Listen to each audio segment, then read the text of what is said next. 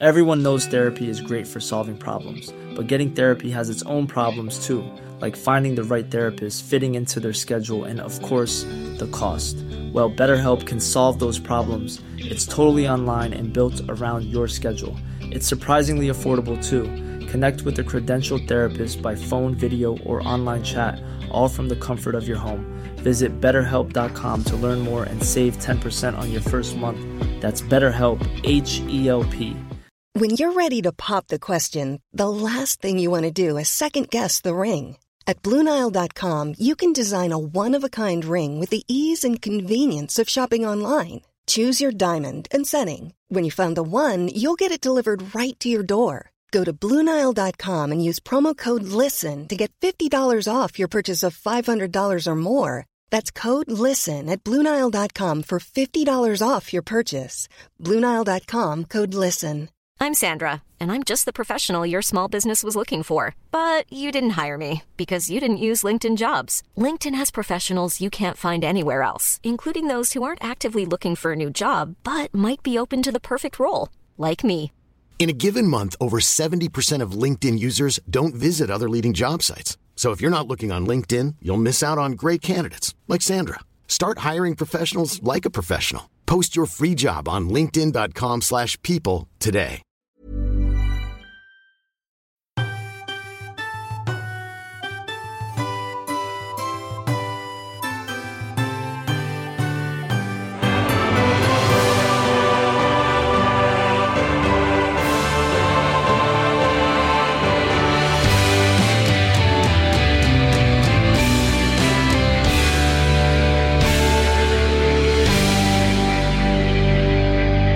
Willy, Harry, Stee, Harry, Dick, John, Harry, 3. 1, 2, 3, Ned's, Richard, 2, Henry's 4, 5, 6. Then who? Edward's 4, 5, Dick the Bad, Harry's Twain, and Ned the Lad. Mary, Bessie. Yes, it's Bessie again. Elizabeth I, Part 2. We left Elizabeth at the end of the last episode, just as she came to the throne, and we're going to pick up now and cover her actual reign. And there's a lot to fit in. She reigned for 45 years. She is in the top 10 longest reigning monarchs. And she is one of those monarchs who has a period of history named after her, the Elizabethan age. Seen by many as a golden age, but as we've touched upon, if you were a peasant at the time, you didn't necessarily see it as that much of a golden age. But she did at least bring a level of stability to the country. After all the ups and downs of the Tudor period and the Wars of the Roses before that, ups and downs, perhaps making light of what was a pretty appalling time. So Elizabeth's reign is seen as being this glorious reign, but all reigns, all lives end in failure, the ultimate failure of death, and all great kingdoms wither. And by the end of her reign, Elizabeth was frail and shrunken. She wore a red wig plastered her face with this thick white makeup. She was very much living off past glories. And you could say she sort of clung on beyond her time, but she had to. She had no option. She had no heir to pass it on to. To some extent, it was like everything ends with me. Of course, it, it didn't. And on her deathbed, she did have to agree to an heir. But when she came to the throne, she was a young woman. She was 25, full of energy, fired up with wanting to get things straightened out. And the first thing she did was she kind of drained the swamp. It was out with the old and in with the new. She got rid of a lot of Mary's supporters at court, and she pushed through Protestantism as a way to cement her power base and to exclude the reactionary conservatives. And she put together this very strong, very competent royal court, the, this Privy Council, such as the man who became her right hand man, William Cecil, and Sir Francis Walsingham, who was her principal secretary uh, and also her great spy master, uh, and also the likes of John Dee, her astrologer, who was also working behind the scenes, making sure that Elizabeth was safe on the throne. She also had a lot of powerful ladies at court, and very much her domestic court. The, the, the people around her were largely women. She had her own female privy chamber. And these were noble women. These were women who understood about power and they understood the workings of a royal court. And she kept her court fairly solid and fairly loyal through her life. Compared to Henry, very few of those people at court were arrested or executed. And she became fated as Gloriana, the Virgin Queen. But we mustn't let that idea blind us to the fact that it really was very difficult for her being a woman, being a woman on the throne, negotiating all that. It hadn't gone enormously well with the two women before her. Lady Jane Grey had lasted nine days. Her sister Mary, her half sister Mary, had lasted five years, and in that time had managed by the end to upset a lot of people. Um, in Scotland, you had Mary, Queen of Scots, coming to the throne. She made a right hash of it. So Elizabeth is there in England, and it's difficult for her. And a lot of the decisions she had to make, publicly, internationally, but also privately, came down to the fact that as a woman she was vulnerable. And everybody goes on and on about the idea of she never married, she stayed a virgin, whatever. And it comes down to the fact that it was too dangerous for her to marry. Because as soon as she marries a man, there's a danger that he wants to be king, as Philip had done when he married Mary, that he wants to take over, and he will then stoke the flames of rivalry amongst all the other men at court. Why didn't Elizabeth marry one of them instead? So she's having to negotiate a very tricky life right until the end. And, you know, for the most part, these men around her at court supported her, respected her. They could tell that she was strong minded and intelligent, but occasionally she was the victim of of these men trying to tell her what to do. They would often say, Well, you don't want to get involved with this, it being too much for a woman's knowledge, or presenting things to her as the will of God, which, um, on biblical principles, only men are allowed to interpret. And she would be forever coming back at them, saying, you know, I am already married to the kingdom. I am the mother of the kingdom. I'm the wife of the kingdom. And she had this coronation ring, which she displayed as if it was a wedding ring to try and push her side of things. She also had this problem of religion to contend with. Henry VIII had brought in this cataclysmic, this seismic shift of cutting ties with the Catholic Church, bringing in this new idea of Protestantism, telling people they have to worship in a different way. Mary then, sort of in a slightly reactionary way, tried to change everything back. There are modern parallels in this. It's interesting the people of England, the ordinary people of England, for what, a thousand years have been Christians. They've been worshipping their God in a certain way, and they've been told the Pope's the head of the church, and this is how you do a service, and you have the Mass, and you have the communion, and that's what you do. Suddenly, someone comes in and says, No, no, no, no, that's all completely wrong. You do that, we'll put you to death. This is the new way of doing things. And everybody has to say, oh, oh, I didn't realize what there's a new way of doing things and the way we've always been has changed. Okay, and they go along to the new way, and then someone else comes in and says, No, no, no, no, you're completely wrong. For doing that, you can be killed. It's this imposition of quite extreme ideas onto people, and nobody knows how to negotiate it. So, and we can see that happening quite a lot with certain things that are going on today people are being told the ideas they've held for over a thousand years are wrong, and they're in a sense heretical. Now, we're not setting fire to people anymore, but this does lead to confusion, anger, and aggression from both sides, and nobody knows quite what to think or believe anymore.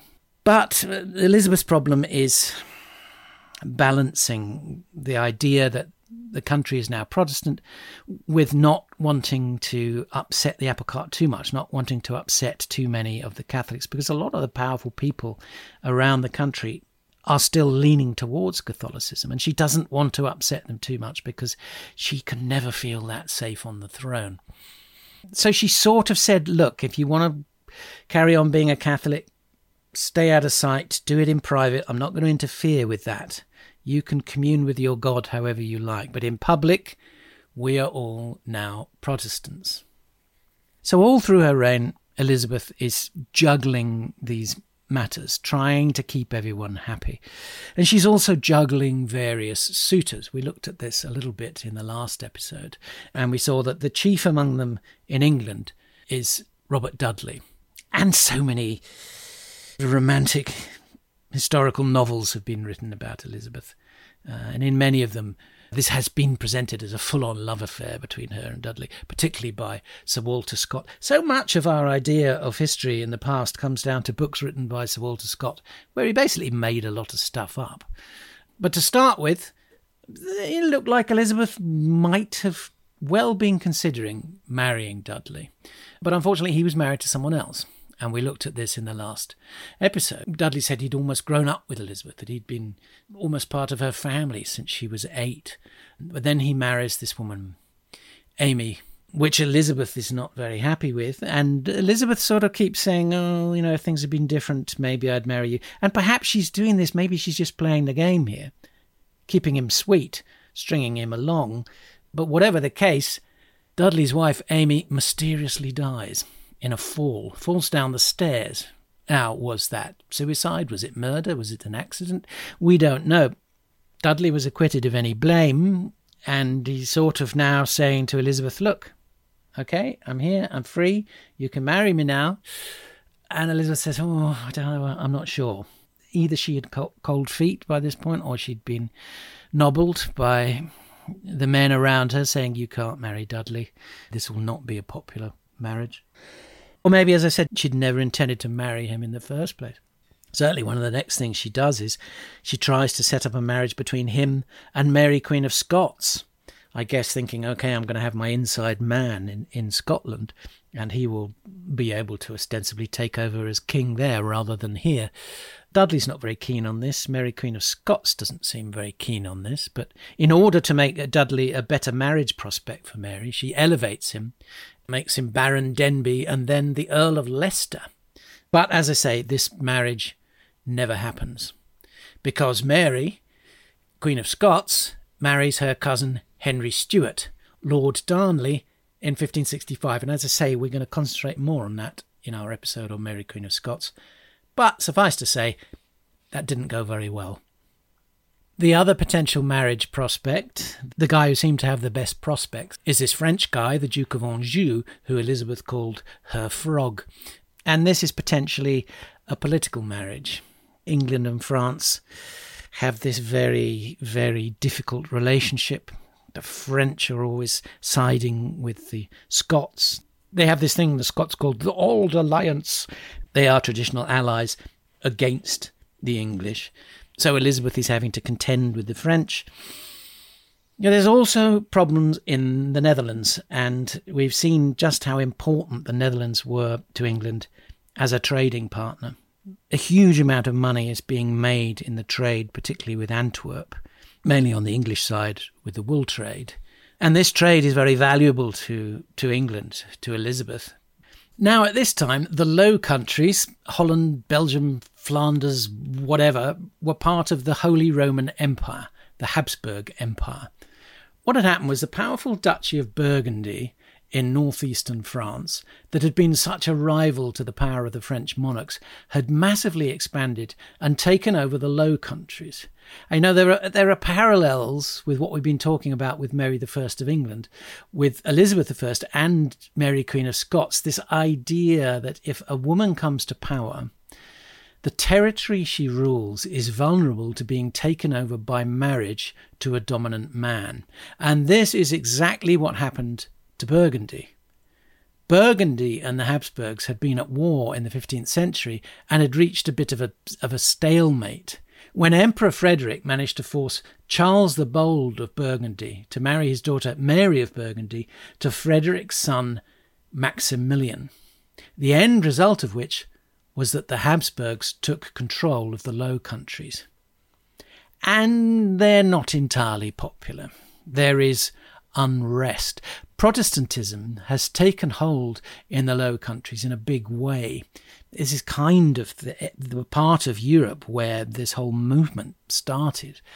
And the locals are rebelling against the Catholic Habsburgs. Elizabeth doesn't want trade with Antwerp to be disrupted, but there's a danger it's all going to kick off and go to pot. And Elizabeth is being urged by some people, including Dudley, now the Earl of Leicester, to do something about it, to go and help the Dutch. Uh, so perhaps Elizabeth is thinking a marriage with the French, an alliance with them, would help to push back against the Habsburgs, because the French are no more happy about what the Habsburgs are doing than the English. So you have all of these problems swilling about in Europe.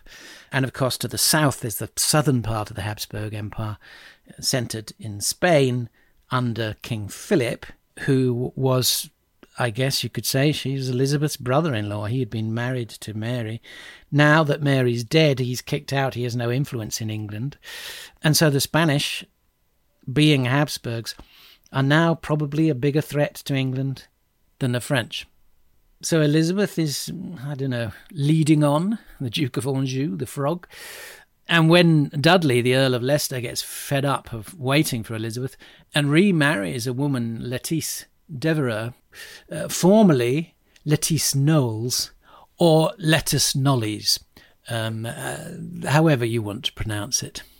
She had been married to the Count of Essex, so she is now the Countess of Essex. So when Leicester marries her, he is now Leicester and Essex. And on the back of that, Elizabeth invites the Duke of Anjou to the English court, where they seem to get on very well. And maybe she's sort of saying to Leicester, look, maybe she's sort of rubbing that in Leicester's face. But in the end, she doesn't want to go through with the marriage to Anjou either. And it's at this point that she seems to come up with the idea of saying, I am the Virgin Queen. I will never marry. None of you men are good enough for me. I am married to my country. And this goes down well as a sort of piece of propaganda. Uh, she has a royal progress into East Anglia in 1578, and the, the locals put on all these plays and shows and singing and dancing, celebrating the idea of her virginity um, and claiming she's like the Virgin Mary and Diana the Huntress from Greek mythology, who uh, stayed virginal and shot men dead with her arrows. So she'd sort of come upon this idea that if she says she will never marry, that she will be a virgin, it will make her stronger. It will, in some ways, make her more manlike. She will not give birth to children. She will not be the mother of children. But this, of course, does mean that there is a permanent problem with who's going to be her successor then. So, just to backtrack a bit, in 1562, she'd come down with smallpox and had been very close to death. And the men at court had got together and started discussing who would be her successor, which Elizabeth was extremely pissed off about when she got up from her sickbed and rejoined the court. But the two chief contenders seem to have been Catherine Grey and Mary Queen of Scots. Now, Catherine Grey is a sister of Lady Jane Grey. So I guess we've had this idea if Lady Jane Grey can make it to the throne, she has a pretty good claim. So her sister Catherine Grey would have the same claim. And Mary Queen of Scots, as is say, is descended from King Henry VIII's sister Margaret. So these figures are there as the potential next in line. Mary completely messes things up in Scotland. She has got the same problems as Elizabeth in that she is a woman and people don't want a woman on the throne. Now, Mary is the only surviving child of James V, who died fairly young and had become Queen of Scotland in 1542, when only six days old. And as I say, we'll be dealing with this properly in her episode. But essentially, she falls out with her first husband, Lord Darnley, who is murdered. The building where he's staying in is blown up, and he's found half naked in the garden, dead. And very soon after this, Mary married one of the people who murdered him, Lord James Hepburn, or Hebburn, the fourth Earl of Bothwell. And he seems quite a rackety figure, and everybody is aghast at this marriage not just because they don't particularly like him, but the fact that even though he got away with it, they all knew he'd killed Mary's first husband. But they have this strongly Protestant wedding, this Calvinist wedding, uh, because Scotland seems to be like England. People are very strongly leaning towards the Protestant faith rather than the Catholic faith. So she thinks if she has this Protestant wedding, she'll shore things up.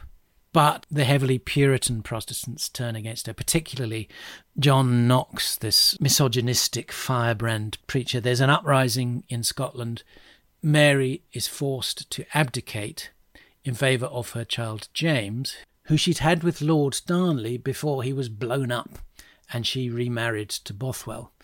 And down in England, Elizabeth is watching all this aghast watching just how badly Mary had screwed things up in Scotland. So Mary does not look to Elizabeth like a good candidate to be England's next monarch, which meant that the next best bet for someone to succeed her is Jane Grey's sister Catherine.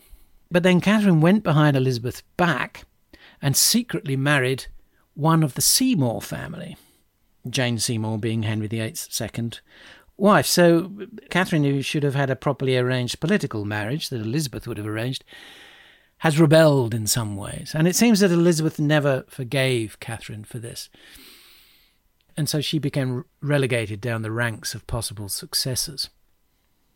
The fallout from all this is that Mary Queen of Scots essentially has to go on the run. She has to get out of Scotland before she's thrown into a dungeon up there. She comes down to England, hoping that Elizabeth will look after her. And Elizabeth just really doesn't know what to do with Mary. So she puts her into one of her castles, essentially under house arrest. And for the rest of her life, for the next 20 years, Mary is a prisoner of Elizabeth, who is dealing with so many other problems of her own. So there's been this big change in England, set in motion by King Henry VIII and his right hand man, the, the tough guy Thomas Cromwell. There's been a move towards centralised government. With, with pulling all the power into the royal court. And this has alienated the powerful northern families in particular. We're back to the good old Percys and the Nevilles, who are used to being the lords of the north and essentially you know, we have this north south divide, and they don't get too much involved at this time with what's going on down in London. They just carry on doing what they want. But under Henry, through Mary, Edward, and particularly in Elizabeth's reign, they are losing their power and they are getting fed up with it. The power has shifted all around the country from regional institutions to the royal court. And in 1569, there's a rising of the North, which is this attempt by these northern lords, who were also still very Catholic, to depose Elizabeth and replace her with Mary, Queen of Scots. The rising is unsuccessful. They start with 700 men, attack a couple of castles, don't really get very far. They had hoped for, I suppose, a sort of national uprising, but it never happened. Elizabeth was popular enough at this point, and people were confident enough that she was secure that they didn't want to upset the apple cart. There were a few pockets around the country that, that did rise up, and the, the Pope waded in to try and offer his support. He excommunicated Queen Elizabeth and said she is no longer Queen of England she has no right to be on the throne because the Catholic Church had never recognized the annulment of Henry VIII's marriage to Catherine of Aragon, which meant that Elizabeth was essentially illegitimate. And the Pope now makes this a thing. He sets it in stone, excommunicates Elizabeth. But even this wasn't enough to bring Elizabeth down. She fought her position and managed to steer a path through all of this. She was particularly helped by people like Walsingham in court, who were working incredibly hard. They, they developed this huge spy network and infiltrated all of these Catholic households. And so they were feeding back enough information that Elizabeth was able to remain secure on the throne. The next of these Catholic plots against her after the rising of the North is the Ridolfi plot, when an Italian banker tried to have Elizabeth removed from the throne and replaced by Mary. And he managed to get Thomas Howard, the Duke of Norfolk, involved. This is the son of the great Duke of Norfolk, who had been so influential through Henry's reign. But again, the plot went nowhere, and Thomas Howard had to flee. These various small plots kept igniting. In the end, Elizabeth just couldn't take it anymore, and she was forced to have Mary Queen of Scots executed. And the Dean of Peterborough, Richard Fletcher, who was the uh, church's representative at the execution, cried out as Mary's head fell into the bucket, So perish all the Queen's enemies. But it still left the problem of the succession, which we'll come back to at the end when we get to Elizabeth's death. Because we've got to get some more history in here. As I mentioned before, Spain has become a much bigger threat to England than France um, because the Habsburgs sort of have, have Europe in this sort of uh, pincer movement, I suppose. Uh, they're expanding and, and crushing the weaker nations.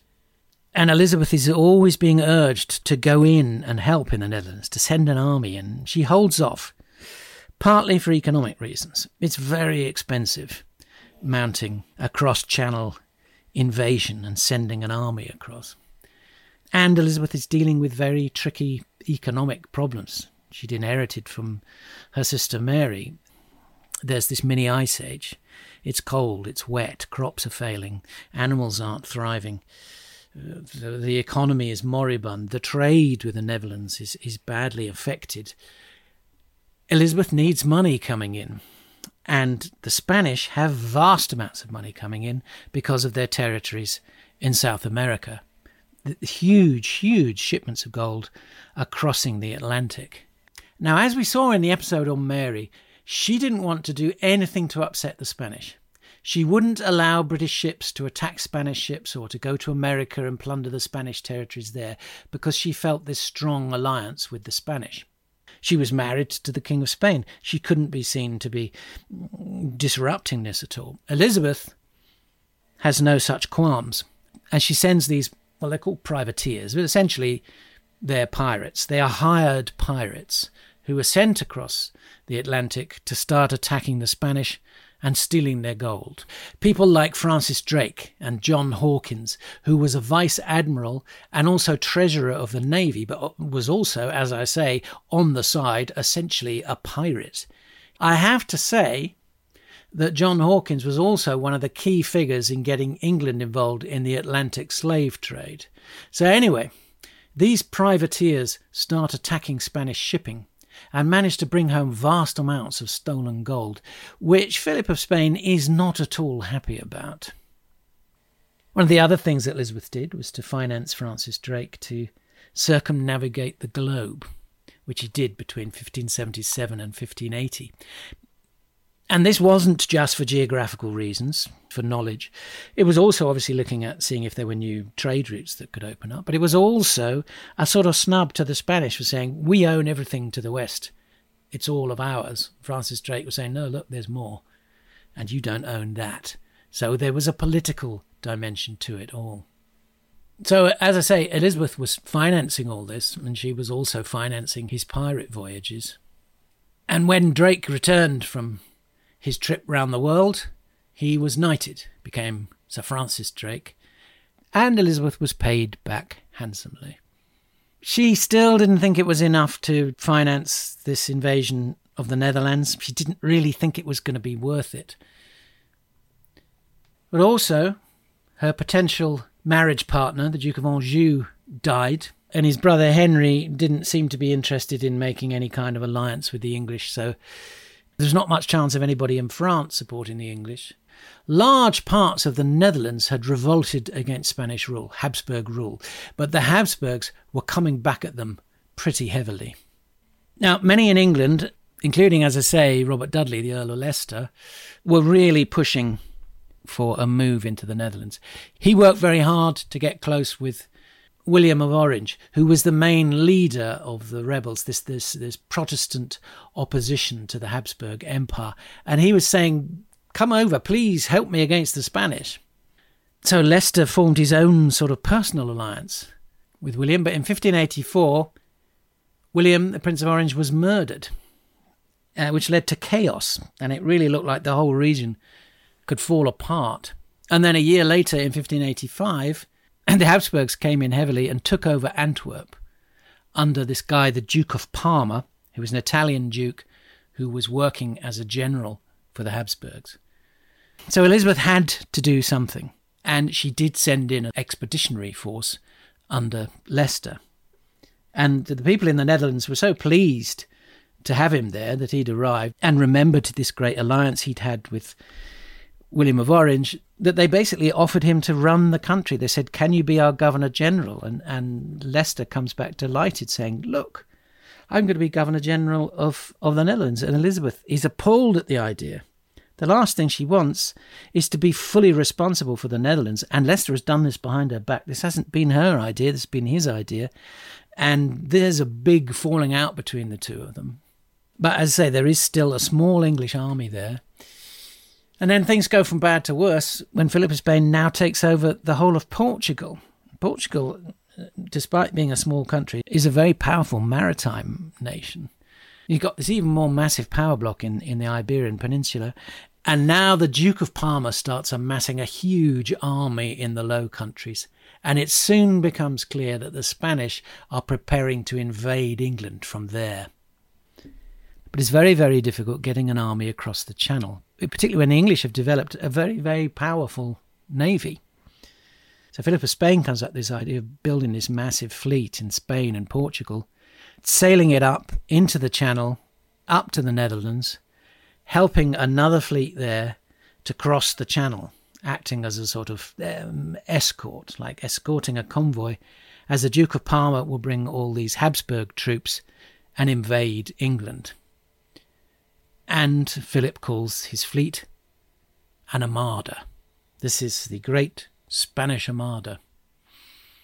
They are delayed by a year when Sir Francis Drake nips in with a guerrilla raid into Cadiz and destroys much of this nascent fleet, also burning all the staves that had been prepared to make barrels for fresh water and also taking a lot of plunder, he returns to England with £140,000. And Elizabeth, again, being a major investor of this undertaking, manages to take £40,000 of it for herself. So, this invasion fleet, the Armada, is put back by a year. And that little escapade it's something that schoolboys always learnt about because it was a sort of typical example of plucky little England going in and kicking the big boys up the backside. And it became known as the singeing of the King of Spain's beard. And it's certainly something that I was taught about at school. I don't think school children these days are taught very much about the singeing of the King of Spain's beard. I'm sure if I asked my three sons what it was, they would have no idea. But that's what it was. It was an expeditionary raid to delay the sailing of the Armada, but eventually it did set sail. But Philip, for some reason, gave the command of the Armada to Duke of Medina Sidonia. And he's an aristocrat, so it seems to be, oh, we'd better give it to the poshest man we can, despite the fact that he had no naval experience. So he's put in charge of the Armada, 130 ships carrying 18,000 men. They set sail from Lisbon, they come up the west coast of the Iberian Peninsula, along the north coast, up past France, up into the Channel. And this is sometimes portrayed as like this huge, mighty fleet coming in against a sort of small, unprepared ships of the British. There's a sort of Battle of Britain feel to it. But in fact, the British Navy was more up to date than the Spanish, and they were very, very heavily armed. Uh, and the British Navy was also better trained and led by very experienced naval commanders like Lord Charles Howard, Sir John Hawkins, Sir Francis Drake, Walter Raleigh, and, and Martin Frobisher. They harassed the Spanish all the way. And even at one point, send in eight fire ships to get in among the Spanish ships and, and start setting fire to them. These fire ships packed with explosives.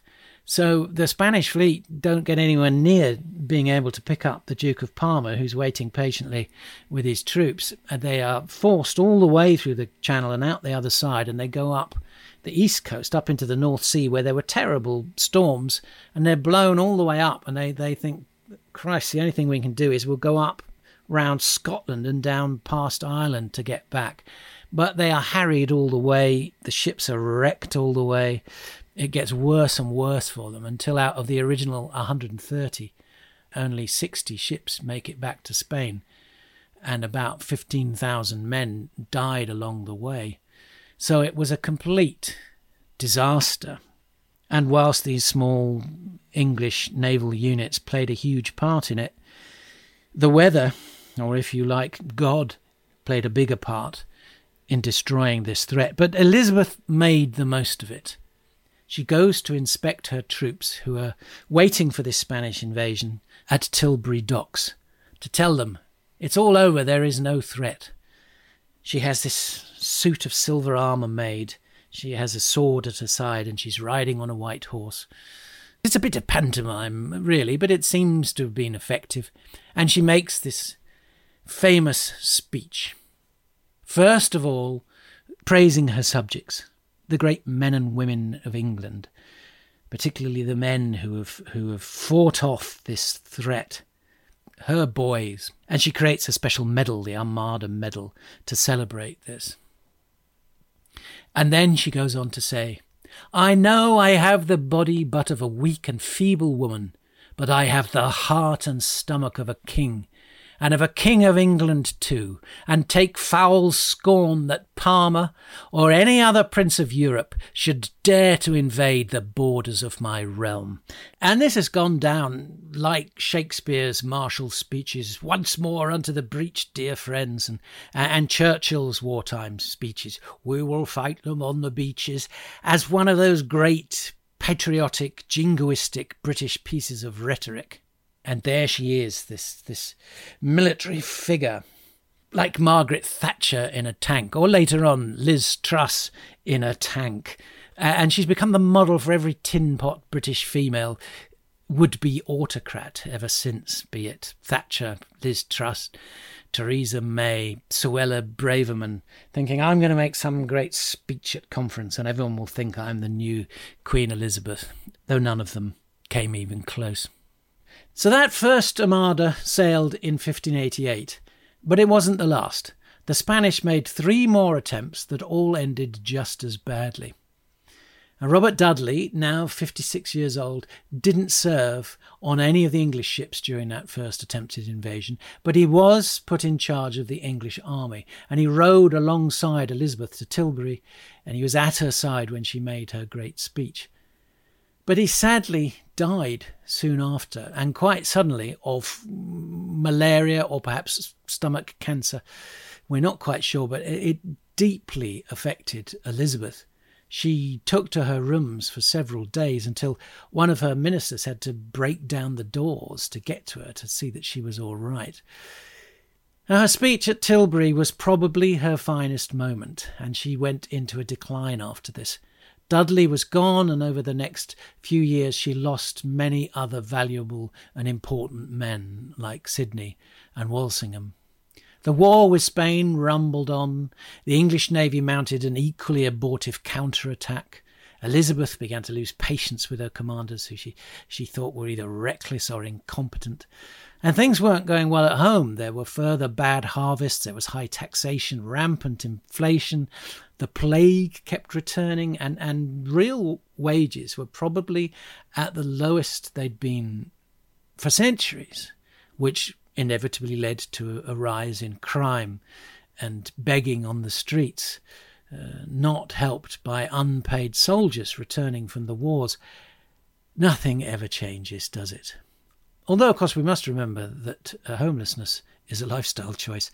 I mean, I guess in a way, the, the, the, ongoing threat from the Spanish gave Elizabeth a handy common enemy, a nice distraction from domestic problems. It was, it was much easier to blame everything on the foreigners, but really by this point she'd become a pretty ineffective ruler. And with Leicester gone, she transferred her affections to his stepson, Robert Devereux, second Earl of Essex. He was what you might call a firebrand, reckless and vainglorious, rather like Mary Queen of Scots' second husband, Bothwell. He was quite rackety. But Elizabeth flirted with him, he flirted with her, and then ultimately in 1601 he betrayed her. Having fallen into disgrace and thinking the Queen too old and feeble to hold on to power, he mounted a coup against her. But it was badly planned, undermanned, and, and doomed to failure. Essex was caught and beheaded at the age of 34. Now, Essex's rebellion was the last excitement for Elizabeth. And at her final parliament in 1602, she gave another famous speech that summed up her reign, saying she was delighted that God hath made me his instrument to maintain his truth and glory and his kingdom from dishonour, damage, tyranny, and oppression. Playing the nasty foreigners wanting to invade and stop us being British card there. And she went on, and though you may have had and may have many mightier and wiser princes sitting in this seat, yet you never had, nor shall have, any that will love you better. Which, in some ways, I think Margaret Thatcher kind of echoed in her final speech when she was kicked out of power. We're leaving Downing Street for the last time after eleven and a half wonderful years, and we're very happy that we leave the United Kingdom in a very, very much better state than when we came here eleven and a half years ago. Elizabeth was slowly beaten down by illness. She had hot flushes. The black dog of depression sunk her into melancholy. And the stress of the succession argument sunk her even further. She had a slow end, and in 1603 died from perhaps bronchitis, perhaps pneumonia, perhaps even cancer. We'll never know because she never allowed a physician to examine her. It was one of the things that led to the nasty, gossipy rumours that she was really a man. And when she died, there were at least twelve people with some kind of a claim to the throne. Nearly all of them were women, but predictably, a man was chosen. Phew! Huge relief. We've got a bloke back on the throne. This bloke being King James VI of Scotland, son of Mary Queen of Scots, who became James I of England. I'm sure a lot of Scottish people thought that this was a great day for Scotland, a Scottish king on the throne of England. But of course, it actually meant the end of Scotland as an autonomous country since both England and Scotland would be ruled as a single entity from London. So please join me after the break to discuss Elizabeth's reign with Tracy Borman. Millions of people have lost weight with personalized plans from Noom, like Evan, who can't stand salads and still lost 50 pounds. Salads, generally, for most people, are the easy button, right? For me, that wasn't an option. I never really was a salad guy. That's just not who I am. But Noom worked for me. Get your personalized plan today at Noom.com. Real Noom user compensated to provide their story. In four weeks, the typical Noom user can expect to lose one to two pounds per week. Individual results may vary. Burrow's furniture is built for the way you live. From ensuring easy assembly and disassembly to honoring highly requested new colors for their award-winning seating, they always have their customers in mind. Their modular seating is made out of durable materials to last and grow with you. And with Burrow, you always get fast, free shipping. Get up to 60% off during Burrow's Memorial Day sale at burrow.com slash ACAST. That's burrow.com slash ACAST. burrow.com slash ACAST. Welcome back to Good Queen Bess Part 2, and welcome back to the wonderful Tracy Borman, who's written extensively about the Tudors and whose last book was about Anne Boleyn and Elizabeth. So, Tracy, we've said goodbye to Elizabeth and we've said goodbye to the last of the Tudors. The direct royal line died with Elizabeth. And you mentioned in the last episode that earlier on in her reign, when she'd contracted smallpox, her ruling council all assumed she was going to die and set about deciding who would succeed her. And then when she got better, she laid into them for making decisions behind her back. But was their plan significantly different to the ultimate plan that Elizabeth drew up on her deathbed when she actually was dying? So the council were divided between Mary, Queen of Scots, and Lady Catherine Grey, so a sister of Lady Jane Grey, both with Catholic leanings. But I think Catherine had the greater support because she was at least a homegrown candidate.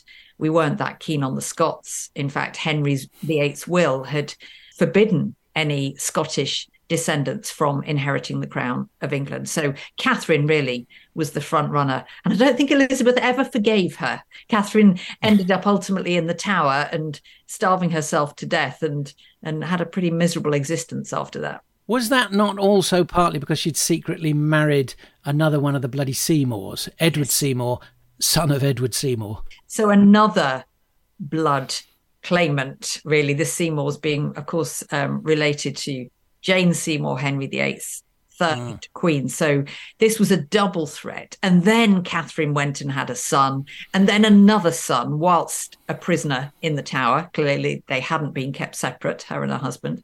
Um, and so, really, Elizabeth was was both furious but also very threatened by Catherine. She didn't execute her, but as I say, Catherine sort of effectively ended her own life. She went on hunger strike and, and died at the age of just 28. So a, a tragic end okay. for her.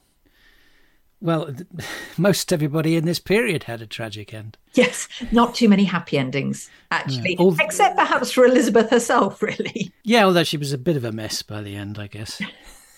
Oh, but then that feels like treason. But that's life, really, isn't it? uh, yeah, but I guess all told, Elizabeth had a pretty good life. Um, things in the end went fairly well for her. Mm. But I mean, in terms of actually ruling the country, the day to day business of it all, how closely involved was she?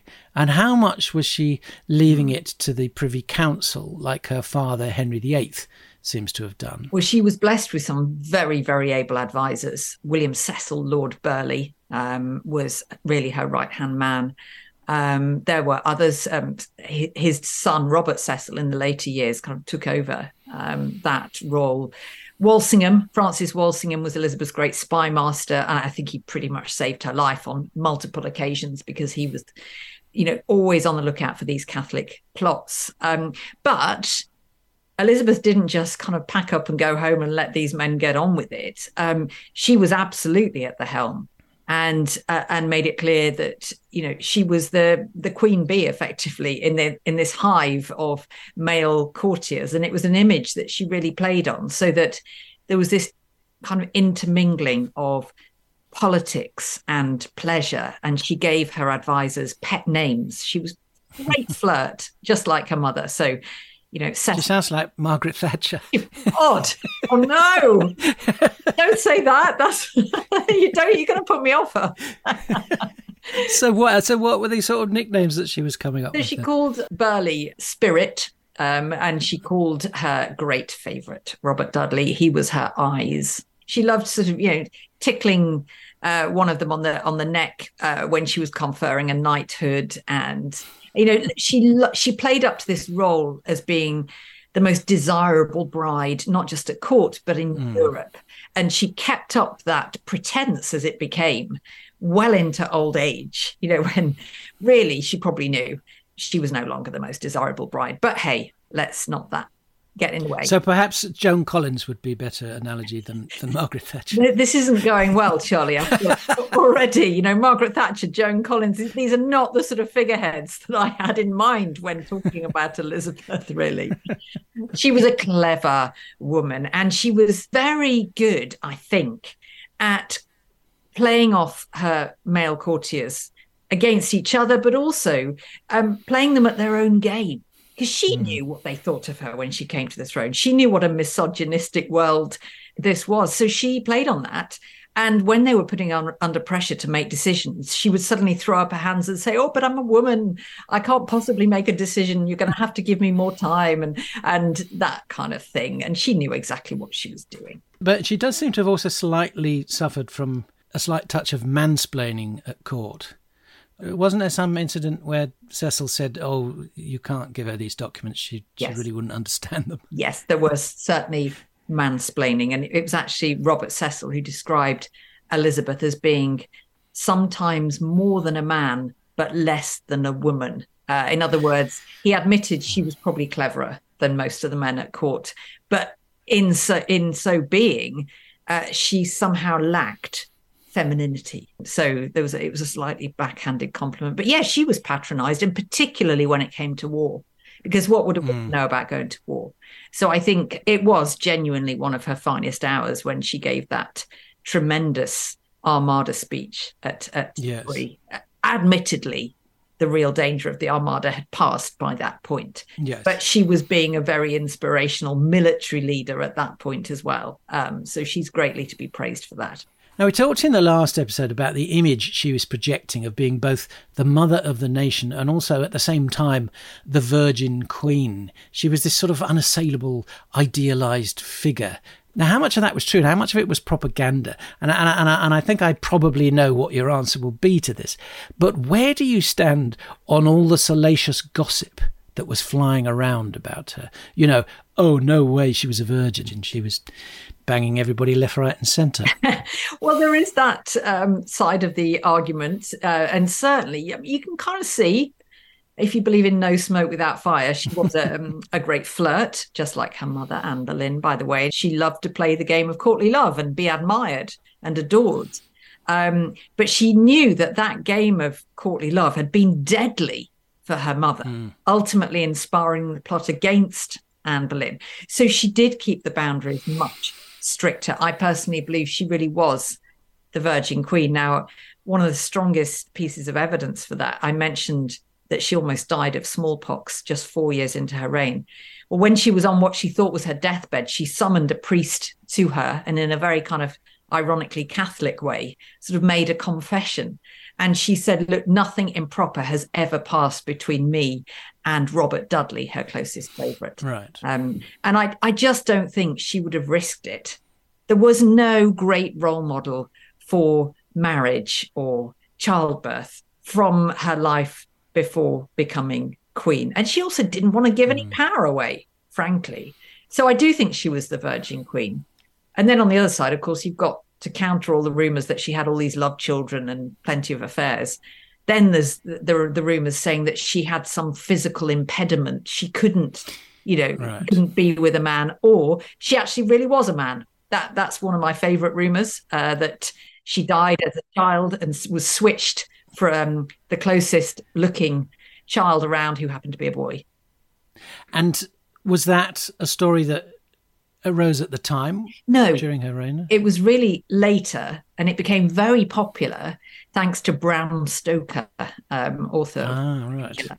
And he wrote it up in his book Famous Impostors. And he made quite a convincing go at it, you know, sort of claiming that you know, Henry VIII hardly saw his daughter, so he didn't recognize the fact that she'd been switched for a boy, and pointing to these various other things. Top of the list being, look, why else wouldn't she marry? Uh, she had to really be a man. And why else was she so successful? Again, she had to be a man. and wasn't there some young man who appeared at various European courts, or, or, or possibly only the Spanish court, um, claiming to be her son via Robert Dudley? Yes, Arthur Dudley. He showed up in Spain, um, I think quite conveniently, because Spain was always um, Elizabeth's sort of mortal enemy. And so he knew he was going to get her uh, a willing ear in Spain to, to um, claiming who he was. But again, there's no real evidence for that beyond the fact we know Elizabeth and Dudley were close. I personally believe she she loved Dudley, but never had any intention of, of taking it further than that. Then later on, she she ha- seems to have this thing for his stepson, Essex. Yeah. I mean, what's that all about? You're making. Yeah, she went from Leicester to Essex she did. Gosh. So yes, um, Essex. He was the the son of Elizabeth's great love rival Lettice Knollys, who had married Robert Dudley. Um, he was her son by her first marriage, Robert Devereux. Now he was more than thirty years younger than Elizabeth, mm. um, but just as Anjou was really her last hope uh, on the international scene. So Essex was really her last great favourite. And he was a very audacious man. He was definitely her type when you look at the the portraits of the men associated with Elizabeth, apart from poor old Eric of Sweden, who was blonde, they're all dark and bearded, and you know. So classic bad boys. Exactly. She loved the bad boy. Essex was the baddest boy of all, um, and um, he was arrogant. He believed that he could literally overstep the mark and he would always be forgiven. But he came to grief when uh, one morning he thought, I know what I'm going to do. I'm going to burst into the Queen's bedchamber before she's up and dressed and surprise her. Bad idea, um, because by now it was taking Elizabeth's ladies two hours every morning to get her oh. looking as she did in court with the wigs and the white makeup and all the rest of it. And he burst into her bedchamber and he saw this little old lady on the bed and he didn't recognize her. And then he did and thought, oh God. And then it showed on his face his horror at this, oh. this sort of hairless, toothless um, woman that, who he called himself a crooked carcass.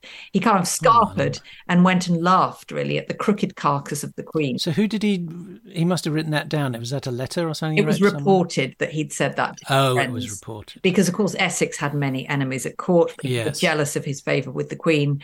Well, he came to a sticky end, not just because of that incident, but he rather messed things up in Ireland, where Elizabeth had sent him to command her forces. And then, mm. I mean, this is just one of my favorite Tudor anecdotes because then he he launched this rebellion, not against the Queen, but against her council. So he said that old one. And it, oh, that old chestnut, and it was surely the most poorly organized rebellion in history. They stopped for lunch halfway through. I love this fact.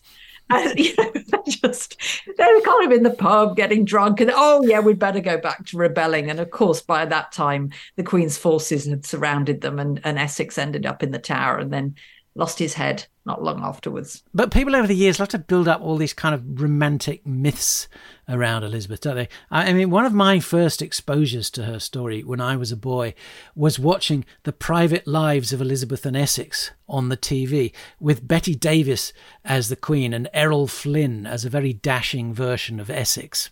I'm not sure it's particularly historically accurate, well, but I remember enjoying it. I know it's wonderful. My the first ever talk I gave was on Elizabeth in film, so I showed uh, mm. excerpts from that, and also Flora Robson. I think was one of the earliest. But for yes. me, my favourite screen portrayal of Elizabeth has to be Miranda Richardson in Blackadder. Absolutely yes. love it. I think she nailed it. Her kind of fickle nature and liking to be Queen Bee and all the rest of it. I, I just yeah, Miranda Richardson was was fabulous. I mean, what a wonderful bit of casting that was. but I th- I think that show Blackadder is a great example of all these different portrayals of Elizabeth, all these different images we have of her and because so many of the aspects of her private life were fascinating, in some ways this was the original royal soap opera. I think people can sometimes not see her in the context of what else was going on in England and in the rest of Europe. Now, you mentioned briefly in the last episode that perhaps the Elizabethan era wasn't the golden age that it's often been depicted as. So, can we just get away from the fun stuff for a moment and talk about boring things like economics and international trade? Because this is going on all around her. Ordinary people are having to make a living, and it wasn't always that easy, was it? So, can you just talk us through what was happening on that front? Yes, absolutely. So, I guess what tarnishes the golden age. It was a time of economic hardship. There was harvest failure. Um, in general, the Tudor period was known as the Little Ice Age. There were lots of sort of climate issues, but a bit different to the ones that we're experiencing today. Um, but they did lead to to difficulties uh, with the economy. So there was unrest. Um, on the other hand, there was prosperity overseas because of this emerging empire that Elizabeth encouraged. Now, it was really based on privateering. Essentially, yeah. she encouraged her adventurers, the likes of, of Sir Walter Raleigh and John Hawkins, to really go plundering uh, Spanish treasure ships and the likes. And it was also the beginning of the slave trade as well, and, and the origins of quite a dark chapter in our history, but a profitable chapter for the crown and one that Elizabeth very much encouraged. And then another aspect to this is that after the Armada, quite famously, Elizabeth was very slow to pay her troops. And they were mm. wandering the streets, many of them begging because they were now destitute. Because Elizabeth had inherited, I think, the um, the parsimony, the meanness of her grandfather Henry VII. She she was always very slow to pay, sometimes not paying at all. so the extent to which it was a golden age, I think, is is questionable. There were some real highlights, but for ordinary people living in Elizabethan England, it certainly wasn't uh, all plain sailing.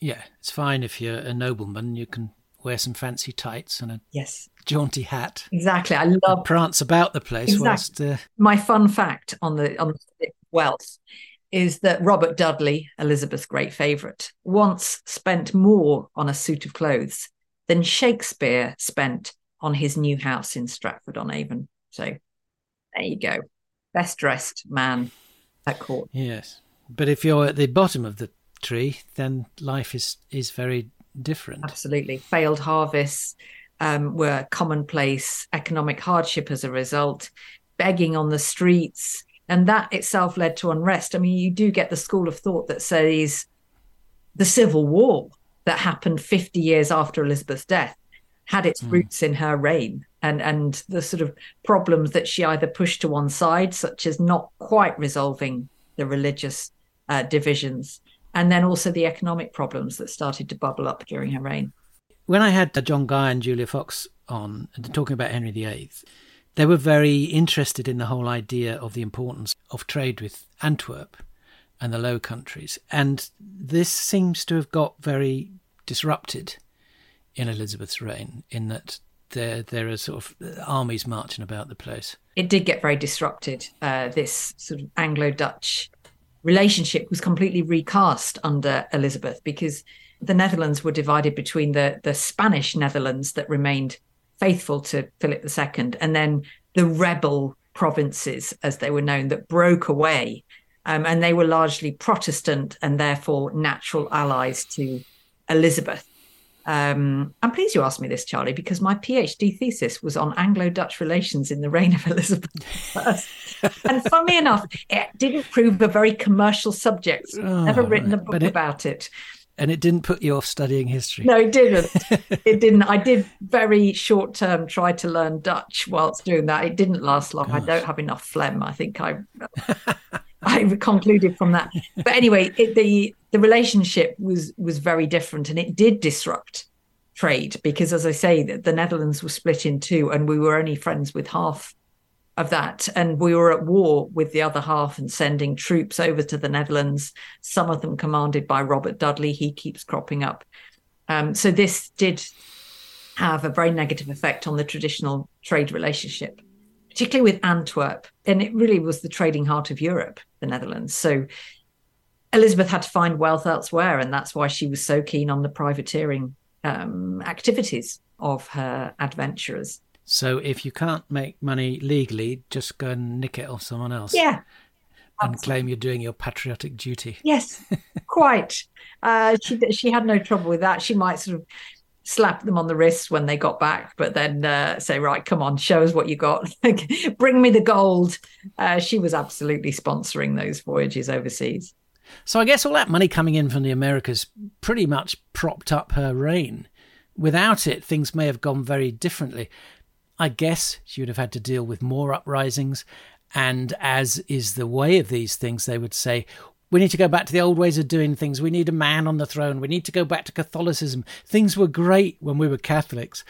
And she did harden her attitude towards Catholicism later on, didn't she? Just as Mary had hardened her attitude towards Protestants. Exactly. And that and you really see a difference and a shift. Elizabeth becomes more Protestant after the Pope has excommunicated her. And right. uh, her Catholic subjects start to get a bit less trustworthy um, and start to plot against her. And um, really, it's a it's a period of terror, and it could so easily have ended in the assassination of Elizabeth. Uh, there's a brilliant book by um, Stephen Alford. He, he, wrote The Watchers, and he starts off with a scenario that you believe is real, which is Elizabeth being assassinated as part of a Catholic plot. And it, you know, it was so finely balanced, and and it was only really thanks to Walsingham and his spy networks that Elizabeth wasn't murdered and replaced with a Catholic monarch. Yeah, we had Stephen Alford on to talk about Edward VI. Oh, great! So he, yeah, but he wasn't actually able to talk about all the sort of spies and espionage and plotting that went on at Elizabeth's court. Although he did mention that if you put spies in the title of a history book, the publishers really like it. now, one of the books you've written, Tracy, is Elizabeth's Women, which is kind of about the powerful women that Elizabeth surrounded herself with. And I'm interested in the idea of Elizabeth's bedchamber, not in a sort of saucy carry on Elizabeth way, but the idea that she had this close knit circle of women around her who were very important to her. I mean, and did they go as far as to help her in her political decision making? How did it work exactly? There was a blurring between the political and the personal in Elizabeth's court. So she was surrounded by women actually most of the time when she wasn't out in the Privy Council. Um, her Privy Chamber was staffed only really by women or primarily so. And I hate the phrase soft power, but it was kind of that in that, you know, these women did have influence, not officially, but in reality they did, because they could judge the best time to ask Elizabeth something. And so they were always mm. taking bribes from uh, from male courtiers and and putting in a, in a good word on their behalf. Um, and the fact that they spent so much time with Elizabeth, they were her confidants, that gave them power. So um, you know, you, you can't just see it as, oh, they look after her, her person. Her, mm. her, they were her sort of intimate body servants and, and the politics was left to the men. It absolutely wasn't. There was this sort of complex interweaving of power and relationships. And women had just as much agency, I think, as men in the Elizabethan court. But like all of us, kings and emperors and peasants and podcasters alike, eventually things fall apart. We grow old and we pass away. Now, remind me, how old was Elizabeth when she died? Was she in her 70s? She was 69.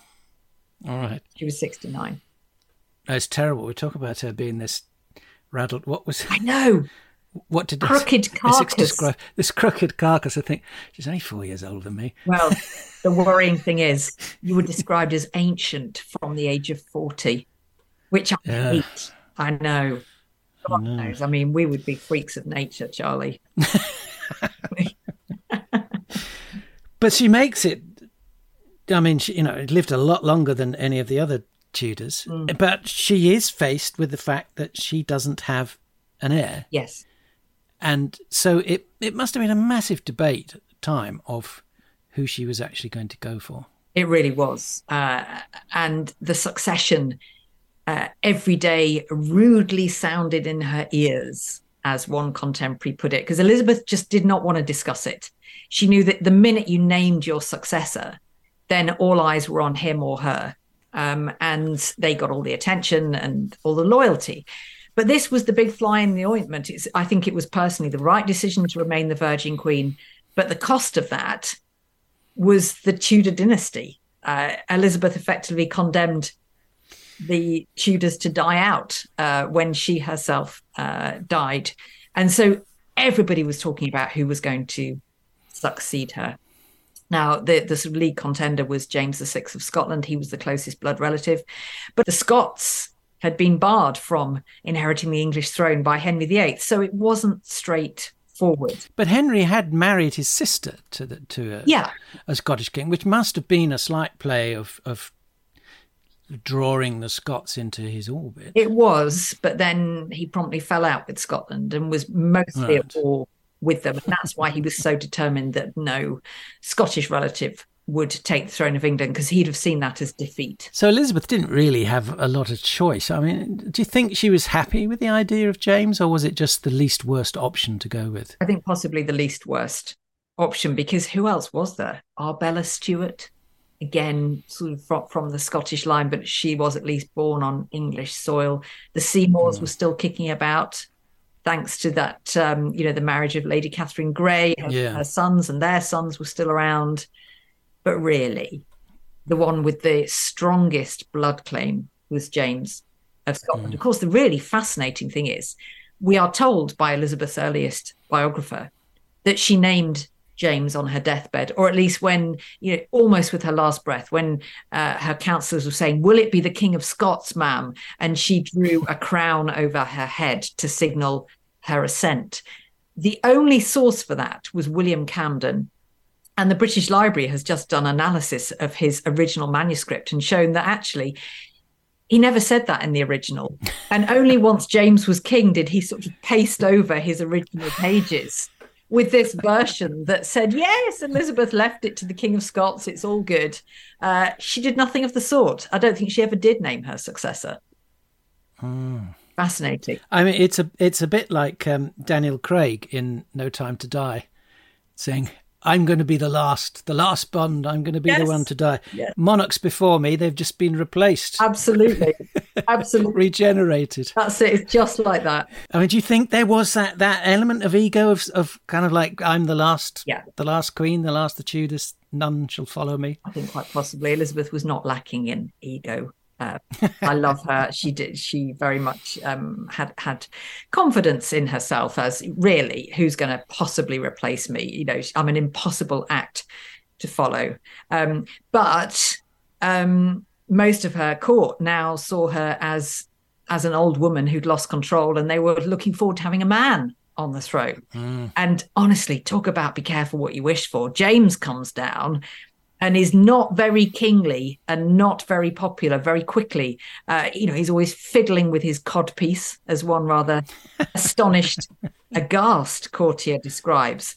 And it's wonderful because all of these people in England who looked forward to having a king in charge at last, within weeks of Elizabeth's death, there was a popular ballad uh, that went um, a Tudor, a Tudor. We've had Stuarts enough. None ever reigned like Queen Bess in her ruff. Excellent. I think that's a perfect way to to say goodbye to Elizabeth and the Tudors. And yeah, it'd be great saying, well, actually, they were wrong. It went wonderfully well with the Stuarts, but uh, luckily for me, it carries on being an extraordinary story. Yes. Lots more chapters to come. So thank you once again, Tracy. It's been such a pleasure. I could talk about Elizabeth till the cows come home. Well, maybe you should have your own podcast called Tracy Borman Talks About Elizabeth Till the Cows Come Home. there you go. The idea starts here, Charlie. Thanks so much. See you next time. So, if you want to read up any more about the Tudors, Tracy and the guests we've had on in the last few episodes have written so many brilliant books between them, you are spoilt for choice. Or if you want to get the wider overview of our monarchy, read Tracy Borman's Crown and Sceptre, her own version of Willy Willy Harry Stee. And come back next time as James I takes the throne. And as Tracy said, everybody wishes we could have the Tudors back. Follow or subscribe to the podcast now so you don't miss it when it drops. Willy Willy Harry Stee was written and presented by me, Charlie Higson, with music by Tom Jenkins and production by Mark Jeeves. Willy Willy Harry Stee, the podcast, is the copyright of Charlie Higson, 2023.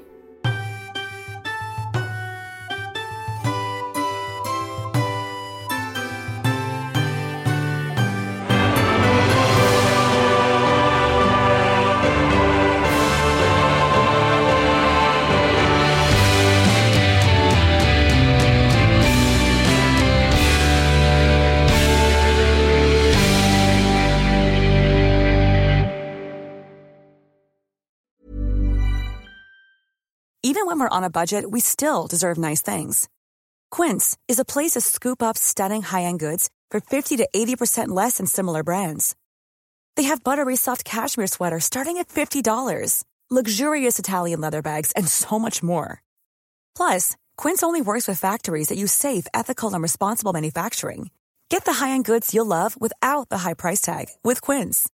Go to quince.com slash style for free shipping and 365-day returns. Planning for your next trip? Elevate your travel style with Quince. Quince has all the jet-setting essentials you'll want for your next getaway, like European linen, premium luggage options, buttery soft Italian leather bags, and so much more. And is all priced at 50 to 80% less than similar brands. Plus, Quince only works with factories that use safe and ethical manufacturing practices. Pack your bags with high-quality essentials you'll be wearing for vacations to come with Quince. Go to quince.com slash pack for free shipping and 365-day returns.